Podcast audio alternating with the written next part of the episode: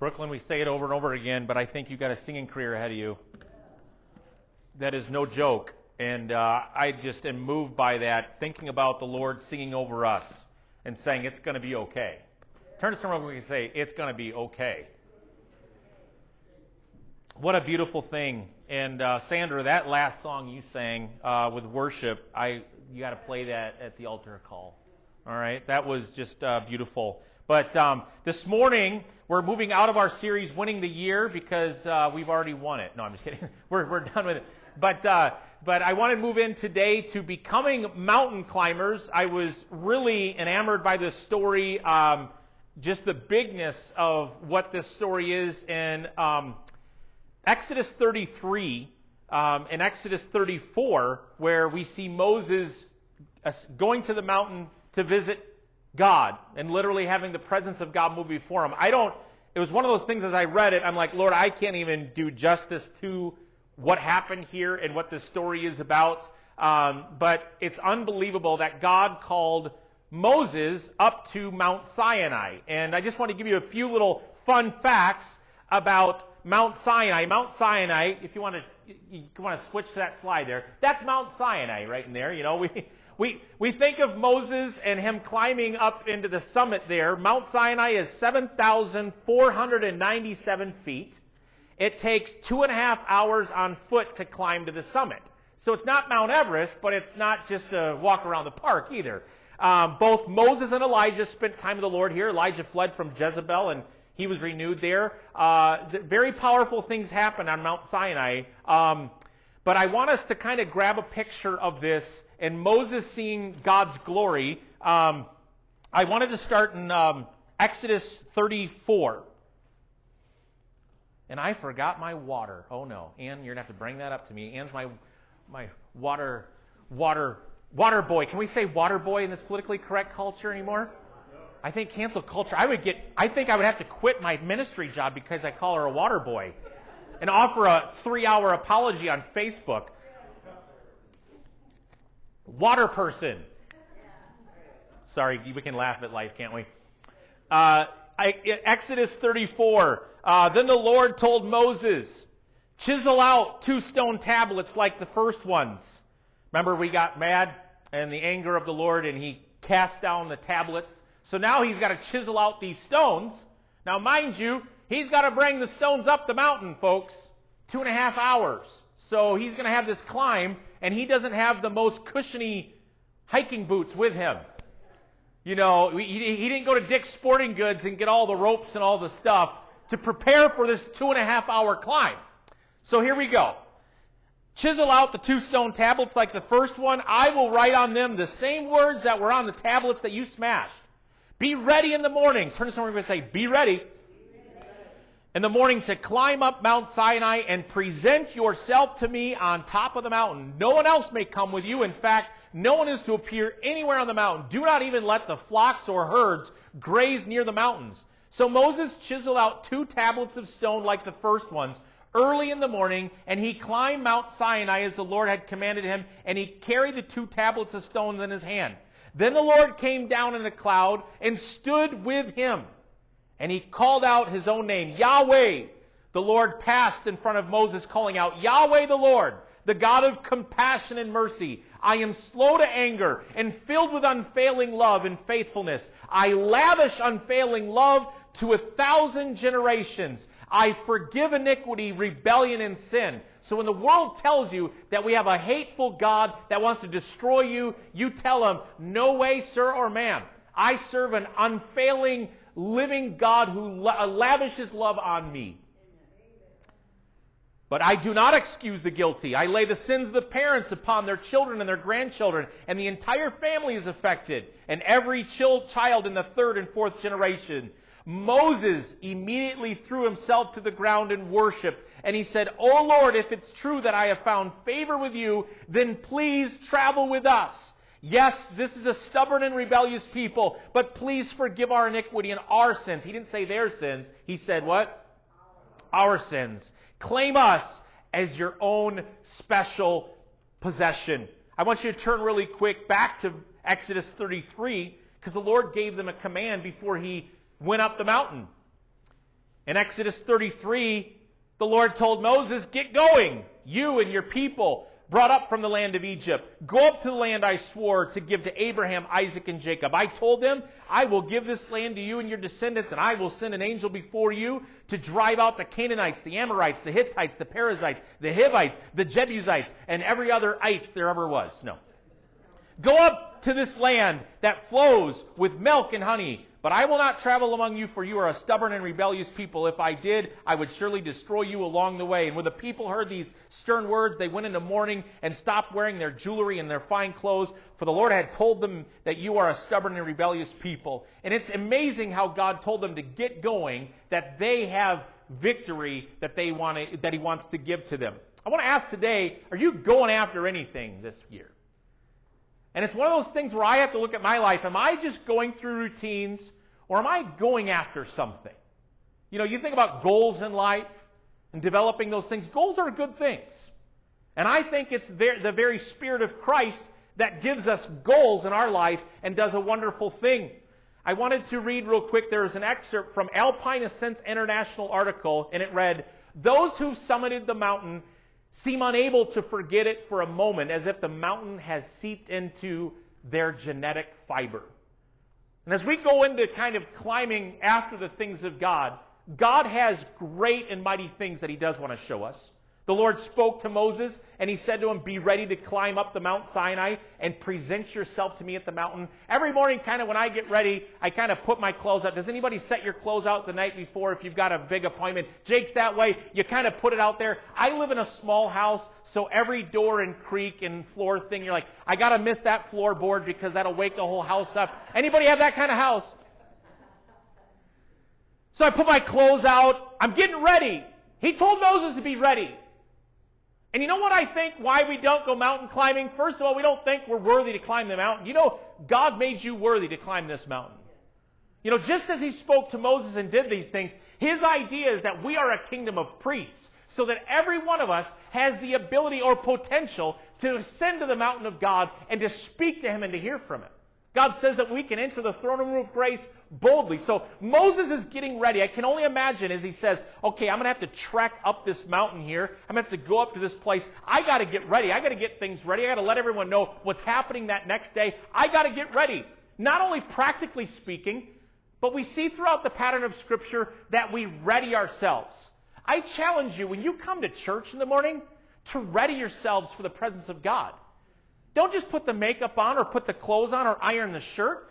Folks, I want to tell you, ready your spirit to receive from the Lord. And so often in all the all the just the chaos of getting to church, we forget that at church we can all abide together and enjoy the very presence of God. When Brooklyn sings, that's not just a cute song that Brooklyn sung. She's singing a worship song. When Rod opens up and starts inspiring us through acts of worship, those aren't just rote words. That's the Word of God speaking through him. When you come up to someone and you grab their hand, you have the ability to grab that person's hand and walk into the presence of God together. Are we readying ourselves for the Lord this year to have a visitation from Him? I want to challenge you this year. By the way, I'm a firm believer that we serve the same God yesterday, today, and forever. We are not a church that thinks that the miracles stopped once Jesus was ascended into heaven. Can I get an amen there? Your Bible is full and chock full of revelation. Do you know, I'm reading about the Apostle Paul, that crazy guy right now. The Apostle Paul in the book of Acts. Do you know what motivated him? And do you know what he used when he was before the Sanhedrin and before the Caesar? Do you know what he told them? He said, I received a vision from God. And that was his whole reason for doing what he did. I received a vision.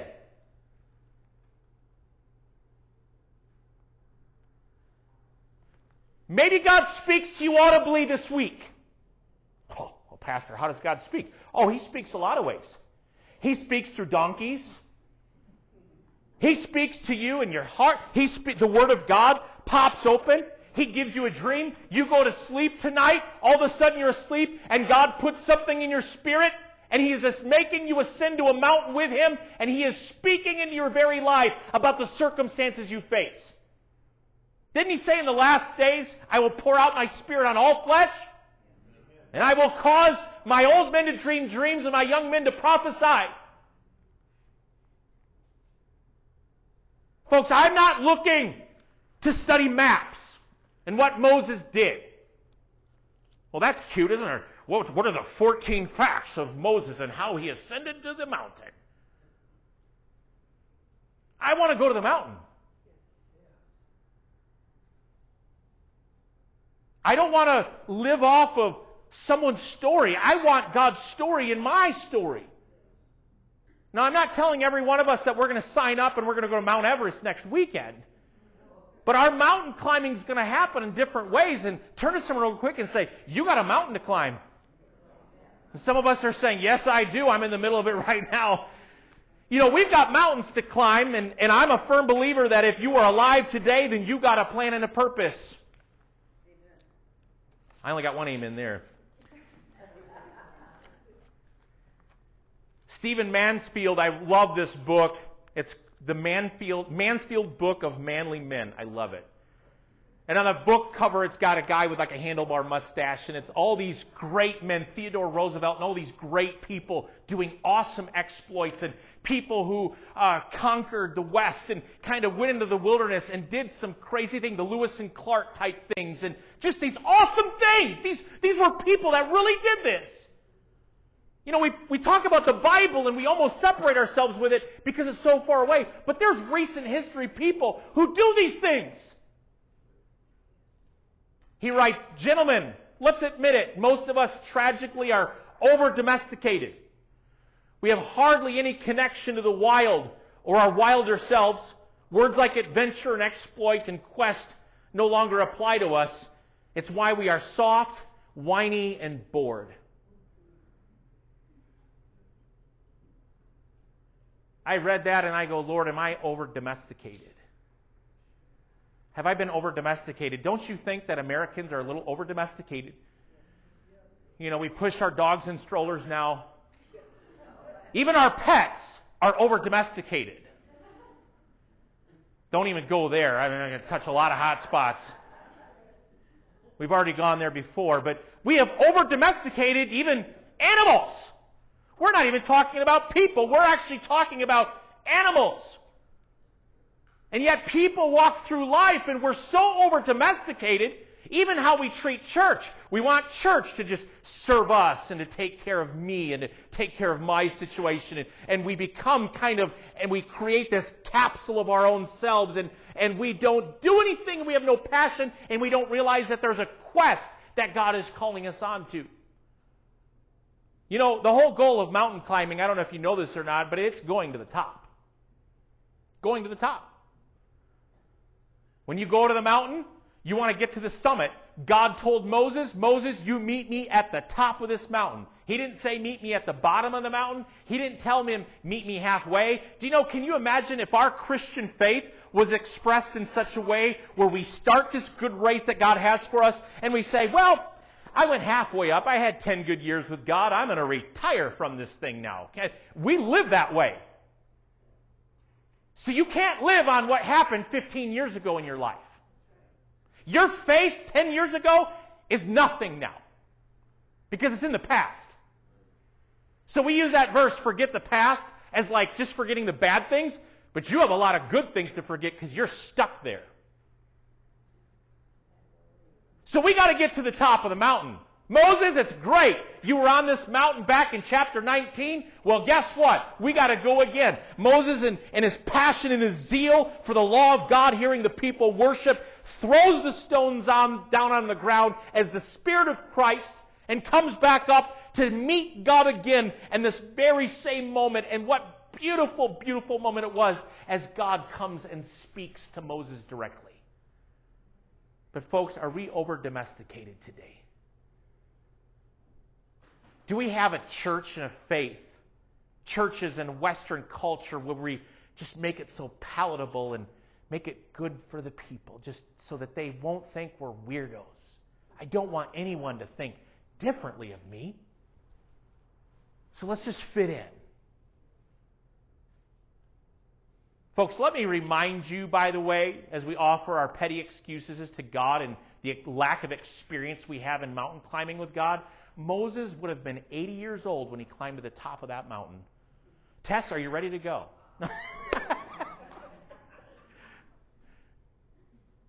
I mean, my goodness.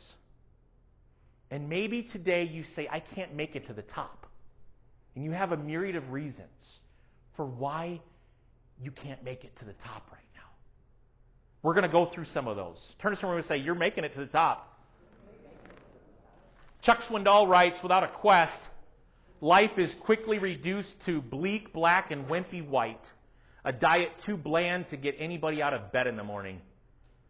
Isn't that so true? You know, you ever smelled breakfast cooking in the morning? The most important staple breakfast food there is in America is bacon. What is this bacon thing?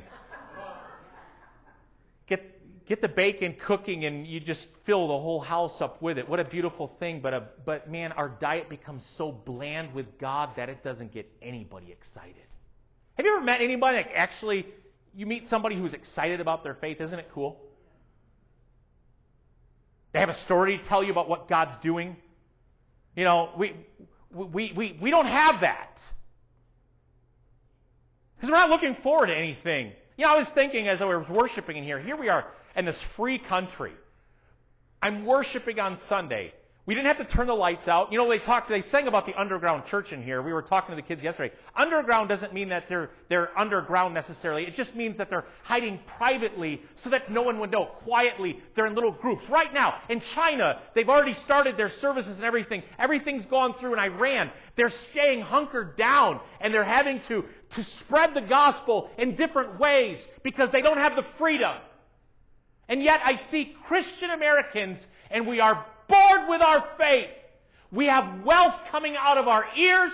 We have opportunities. And I don't care what little offenses and grievances you have. You have got to start climbing the mountain again. I have got to start climbing the mountain again. We have much to be excited and looking forward to. Can I get an amen? Amen. amen. Why so downcast, O my soul?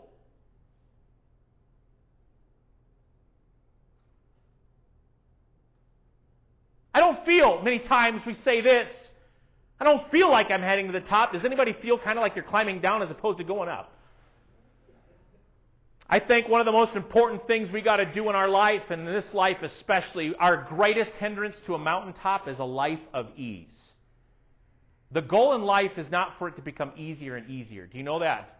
I know we're looking for that because you, you have those little metrics in your life. Well, we shouldn't have this. I, should, I shouldn't be dealing with this right now. Well, well you are. Well, you are. Well, this should be different. Yeah, welcome to planet Earth. Life is not about ease and comfort. And I know America sells that now. We want to want to have the ease and we want to, you know, have that. We, we have a unique thing in our in our economy where somebody who's really poor can kind of have the things that really wealthy people can have. It's crazy if you think about it. Like, you can use credit cards and kind of live this life of ease without really paying much price for it. In the long term, you do. It's called interest. But you, you live this way and it comes back to you. But push yourself beyond your ease. You know, going after God is not easy. Not at all. Moses, come to the mountain with me. He didn't say, I'm going to have these special donkeys and mules that are going to help you up there. He didn't say, I'm going to have a team of people. I'm going to have two angels carry you up this mountain because Moses, it's going to be easy. No, no. This road that we're going on is not easy. It's the hardest road that you can choose. Paul declared, I beat my body into submission daily. Folks, I want to tell you today, I challenge you this week not to look for ease and comfort, but look about ways that you can beat your body into submission. What can you do? What do, you, what do I mean by beating your body into submission? Things that you just kind of would just sloughed off or just not done, and you pick up and you decide, no, I'm going to go the extra mile, the extra step. Remember when he taught the disciples, if someone asks for your coat, you know, give them your other coat. You know, go the extra mile. When the Roman soldiers would have people do things for them, he would tell them, go the extra mile with them. Carrying things for people, doing things for people, going to the mountain of God. Many of us, we don't feel like we're heading for the top. Stephen Mansfield writes, life in this fallen world is risky and dangerous. Losses will come, failures will happen, our journey will not be a constant, joyful upward ascent. There will be times when you just have to stop. You know, when I'm not a mountain climber, so I'm going to act like a mountain climber now, but Sean, me and you could go mountain climbing, right? So, so we go, we go mountain climbing, but they have what's called base camp, right? You have all your stuff up there and, and, and you, and your, you, you, your sleeping gear, your food and everything, and then you manage the ascent. But when you're in base camp, when you go climbing, there are times and circumstances where there's that pause where you're not going to be able to get to the top because you've got a major storm coming. You got major changes, whether it be wind or whatever it is, and you have to pause. And many times in life, in our ascent, there's going to be some pauses. Raise your hand real quick if you've got a few pauses going on in your life right now. You don't feel like you're heading to the top. Let me tell you something. You can't allow failure and loss to destroy you today. Every one of us has failed, but you are not a failure. Every one of us has failed at something in here. Let me do another show of hands. Have you ever failed at anything in your life? Very good. We have a lot of failures in here today. No, we're not. We failed. You might have failed miserably at something. You might have fell right on your face. Do you know God doesn't see you any differently? He still wants you climbing the mountain. He doesn't say, well, you're not qualified for this mountain climb anymore, soldier. I'm going to have someone else climb the mountain. No. God moves in and He picks us up. We don't pick ourselves up. God literally picks us up and He teaches us to go up the mountain. But you cannot allow your failures and losses to destroy you. Let me remind you, by the way, you're not a failure. And as you keep climbing, you must keep going and keep trying. There's this new song, and I want to sing it sometime or have us have it as a special, is Keep Trying. And it's Cory Asbury has this really cool new song, and over and over again he says, Keep trying, keep trying. And I told you about the special forces, about how they get to the mountain. And he said, Don't look at that mountaintop. You'll fail going up to the mountain. Look at the next nearest tree, make that your goal. The next nearest tree, make that your goal. The next nearest tree, make that your goal, and you'll eventually get to the top. J.D. Greear writes In many cases, we have to live out our days not knowing the precise reason for our terrible events. At the cross, we see God willingly enter into suffering. There, He did more than promise to fix our pain, He immersed Himself in it. And there, we see that even when things looked out of control, they really weren't. See, in the cross, can you imagine being the disciple? All the disciples looking at the situation, completely confused. They gave their life to Jesus for three and a half years, and the end of it all is a crucifixion and Him dying on the cross. When it looked completely out of control, it wasn't. Christians, it may look completely out of control to you right now. It isn't. Rehearse this to yourself. As you dive into situation and you read headlines and you see people and you see circumstances, it's not out of control. Physically, spiritually, emotionally, financially. You might say, what are you talking about? It absolutely is out of control. Jesus Christ is right in the middle of the struggle. Paul admonished his son to Timothy to stir up the gift inside of you. You want a life of ease? God didn't give that to you. You thought you'd be sitting under a palm tree drinking some fancy drink with an umbrella out of it, and you don't have that. And you're mad at life, and you're mad at people, and you're mad at God. And God's calling you saying, listen, I have called you to great things. I'm going to show you beautiful things, but I am in completely control of everything that you're facing. God's in complete control. The earth is God's footstool. Do you feel, by the way, there's any time when God if there was a time when it looked like God had lost control, it was on the day that Jesus was crucified. Every believer in that time would have said during that moment that God has lost control. We won't say it,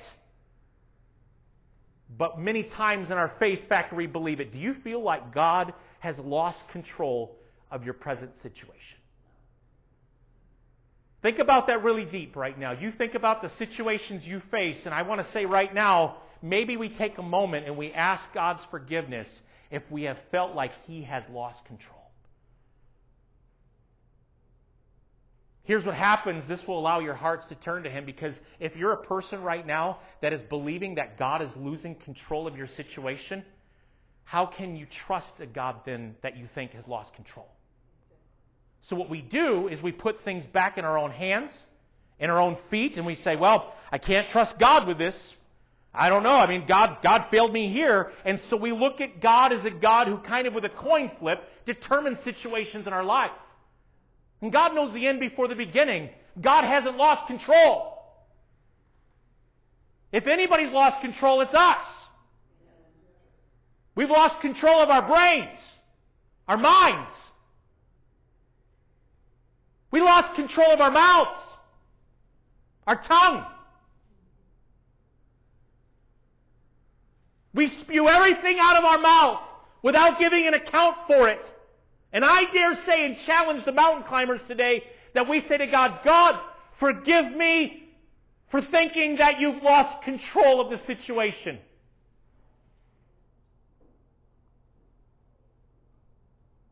This will allow your heart, which has become cold, to become soft again. This will allow our hearts to turn to Him and to trust Him again.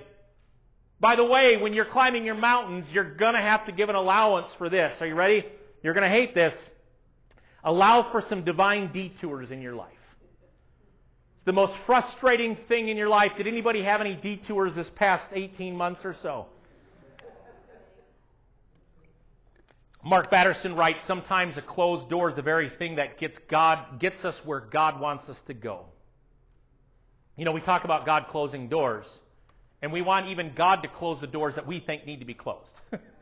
so we say, God, we pray that you close this door. And it doesn't the other door. And we're like, wait, no, no, no, God, close that door because that was the problem. No, no, no. And he opens it wide open. And then he closes this one and he plays this door game with us, right? That's how we feel. Sometimes a closed door is the very thing that gets us where God wants us to go. He goes on to write, I've come to think of closed doors as divine detours. And while our failed plans can be incredibly discouraging and disorienting, God often uses the thing that seemed to be taking us off our course to keep us on His. We get overwhelmed so often, don't we? Turn real quick to Psalm 131.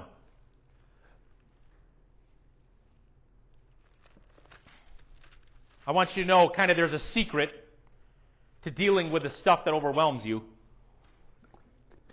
We get overwhelmed so often. Psalm 131.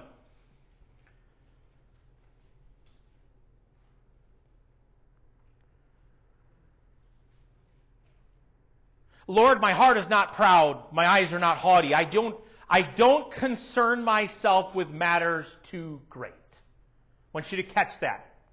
I don't concern myself with matters too great.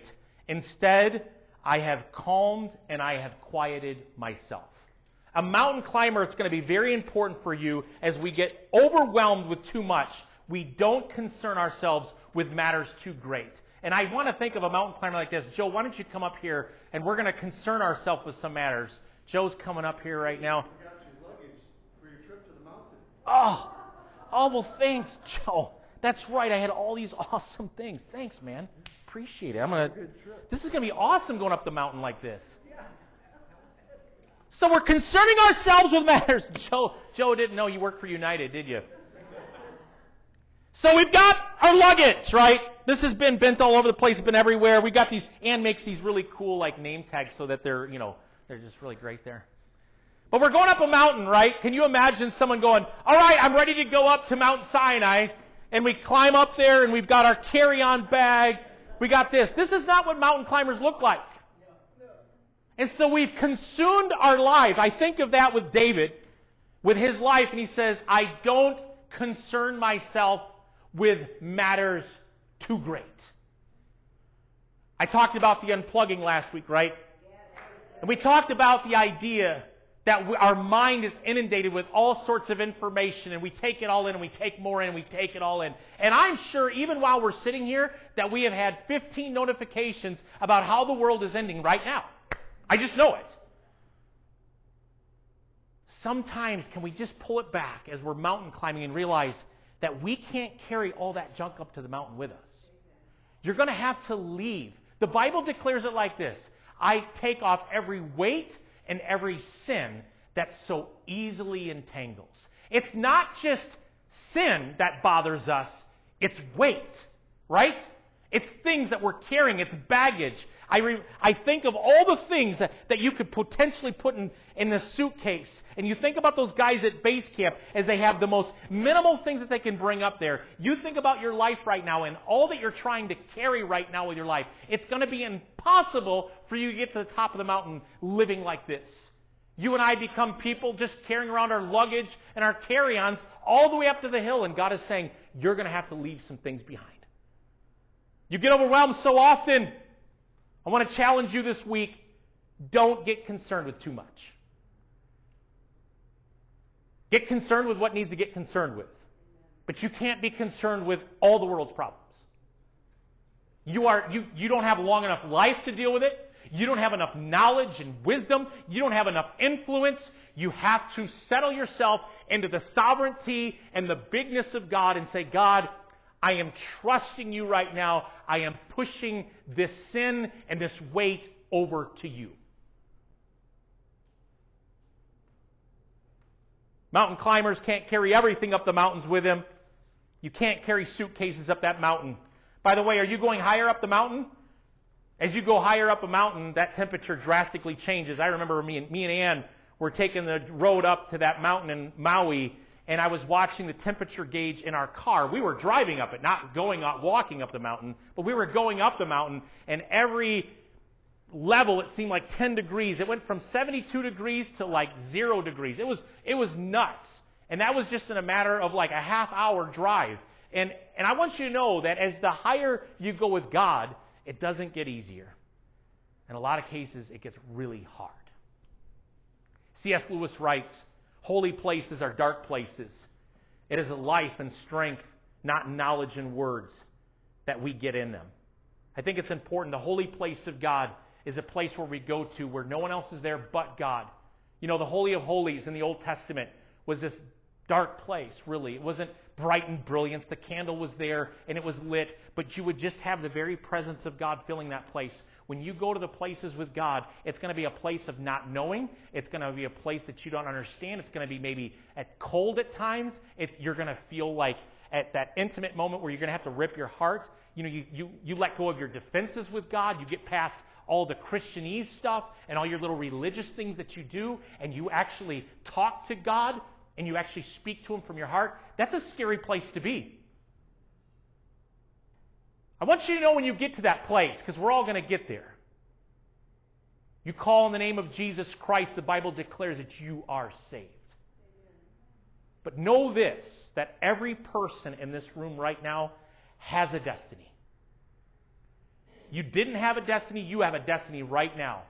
Stephen Mansfield's right. You can rise again from any depth of destruction because he knows his life is defined by something more powerful than his own sin or his stupidity.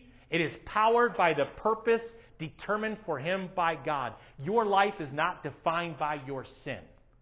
Your life is defined by God and his print on your life. You think about cancel culture and what it does, they go back into it. Can you imagine living according to the world and the lack of grace the world has for people? And the lack of concern, the minute you get to the top, what does the world do? They pull that person down. You have a sin from 12 years ago that was in some photo somewhere in a yearbook, and all of a sudden your whole life is ruined. But see, with the kingdom of God and with Christ, He doesn't base your destiny on your sin. He bases your destiny on the cross of Christ, which says, You are mine, child, you are mine. You are not defined, by the way, by how much money you make, or how smart you are or become, or how good you think you can be in church. You are defined by the grace and love of Jesus Christ, which is encapsulated in a beautiful word, grace, which means unmerited favor. You're destined for something greater. I think it's so important that every one of us realize today as we climb up the mountain that we have a special place in Jesus' heart. Isn't that amazing? You're not a number, you're a person. God made you. There's a beautiful personal story in Waking the Dead. This is one of my favorite books of all time by John Eldredge. And he writes this story about Abby. And she writes it like this. He said, Listen to the rest of Abby's story. God has given me a new name. A name that is so perfectly and wondrously opposite of the lie that had controlled so much of my life. He is healing my heart. A year ago, a wise woman whom I deeply respect was praying for me. She heard God call me my sunshine and my delight. Really? Really? My heart responded, sunshine, not darkness? Not object of my contempt? This was so precious to me, so beyond my wildest hopes for what I was to my God that I kept it to myself. Over the next several months, two friends wrote to me, completely independent of one another, and their letters, they both described that I was like sunshine in their lives. Still, I kept this in my heart.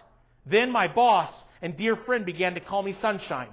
I could barely believe it, and finally, a dear friend saw a painting of a young girl and instantly recognized my face in it. The young girl had a look of confidence and mischief and utter security in who she was and whom she belonged. The name of the painting was Jessica of the Sunlight Ranch. God was calling me, God was calling to me, God was calling me to believe that truly I was His sunshine and His delight. Calling me to believe that there was something beautiful and valiant that He had placed deep within me that my husband and my friends and that this world needs. Calling me to believe that the effect of my life is the goodness and light and life, not darkness, contempt, and irritation. And so I started offering my heart. I started saying no to the voice of my enemy that calls me to fearfully tone down, edit, control my words and my actions for fear of offending or bringing on rejection and shame. Instead, I've been stepping out. I've been sharing what I see of my God and in my friends. I've chosen to offer my presence, my heart, and my love. Instead of trying to endlessly figure out what else I should offer, I've chosen to believe that I am loved and I am safe with my God. Folks, you can't live your life constantly editing. You can't live your life constantly apologizing.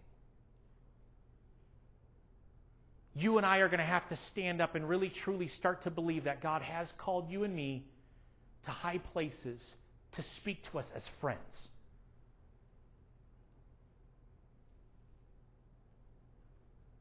I can't say that loud enough. God is calling you upwards to a higher place to come and see his glory. Exodus 34:10 says, "I will perform miracles that have never been performed anywhere on earth or any nation." Folks, I'm looking forward to see the miracles that haven't been seen before. Aren't you? And America, I'm looking forward to seeing what God will do that no other nation has seen before. Amen. Amen. Jim was talking about that earlier this morning. I think God's going to do beautiful, beautiful things. And if we don't have that attitude and if we don't have that spirit and we're just kind of going to shuffle down life of ease and kind of sit there, then we won't be partakers of what God's trying to do. Max Lucado writes this May God bless your life with more miracles than you can count. You know, Sandra, maybe you should start coming up and playing.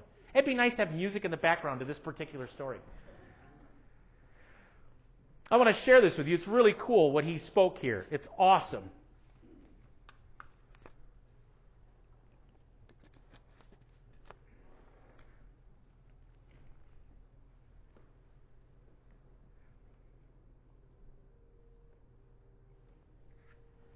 May God bless your life with more miracles than you can count. May your water become Cabernet. May your dark storms turn into springtime sun. May He feed thousands upon thousands of people through your picnic basket of faith. May you walk like the just healed cripple, see like the that was blind man, live like that was like the dead man Lazarus.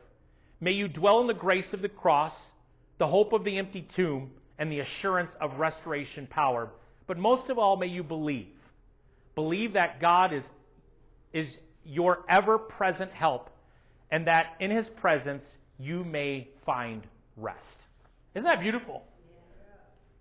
What a beautiful prayer to think that God, you're going to show me things that have not been seen in this nation yet.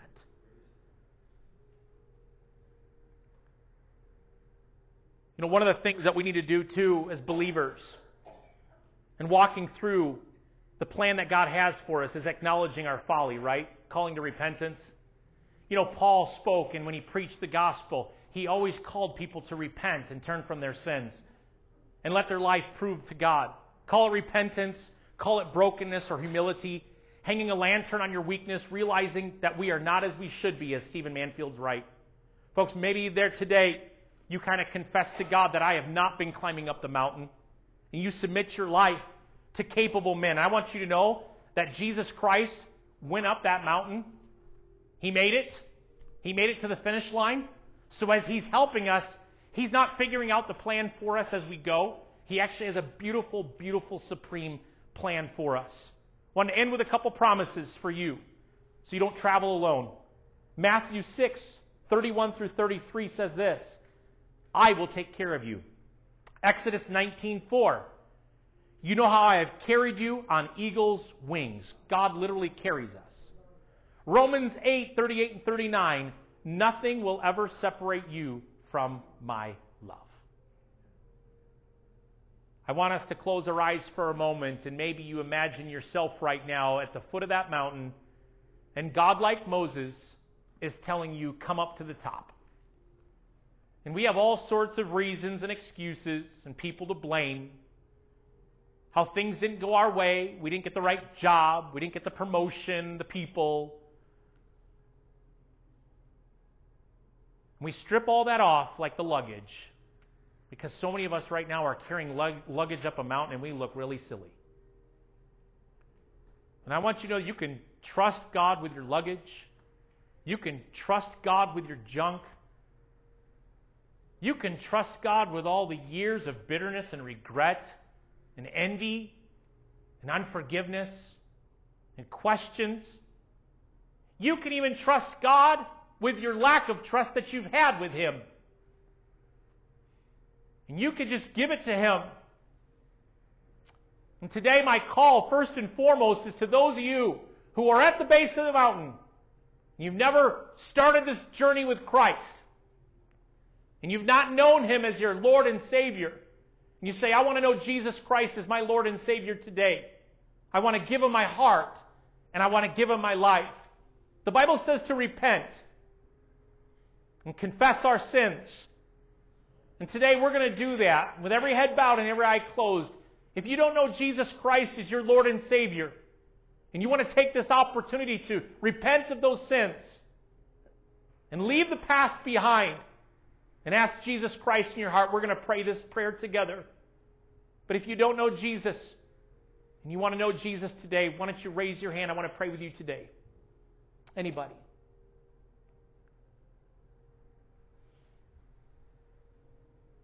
Why don't we all pray this prayer together? Dear Jesus, I thank you for dying on the cross for my sins, for my situations, for my problems.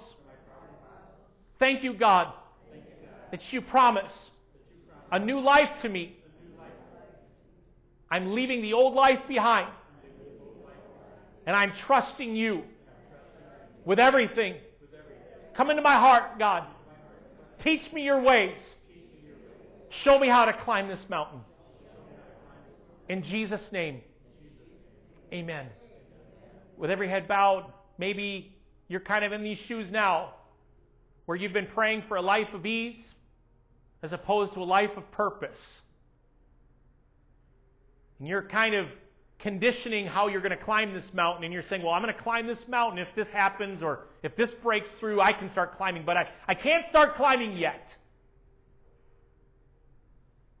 Mountain climbers aren't perfect.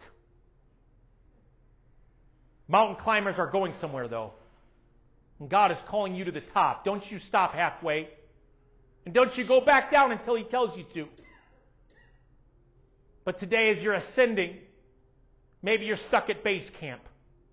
You're by the nice fire, got your granola, you got your cute stories, got your fish stories you could tell about 10 years ago.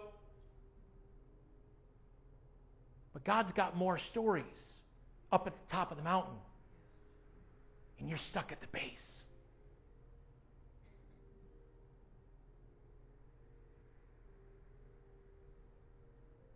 Today, believer, you say, I'm, I'm gearing up and I'm heading out to the unknown. If that's you and you say, I'm leaving base camp right now, I've been stuck here too long. Honestly, before you and the Lord, we're all this family together. You say, That's me. I'm leaving all this luggage, all this junk behind. I'm climbing again. That's you. Would you raise your hand? Anybody in here today? Thank you. Thank you. Anyone else? Thank you. Thank you. Thank you.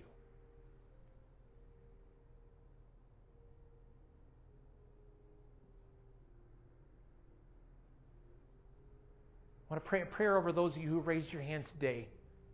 Father, I thank you for the courage that you pour on these people that have raised their hand and say, I'm leaving base camp. I'm climbing. Leaving these things behind. Leaving these fears behind. I'm leaving these tragedies behind. I'm leaving the voices behind.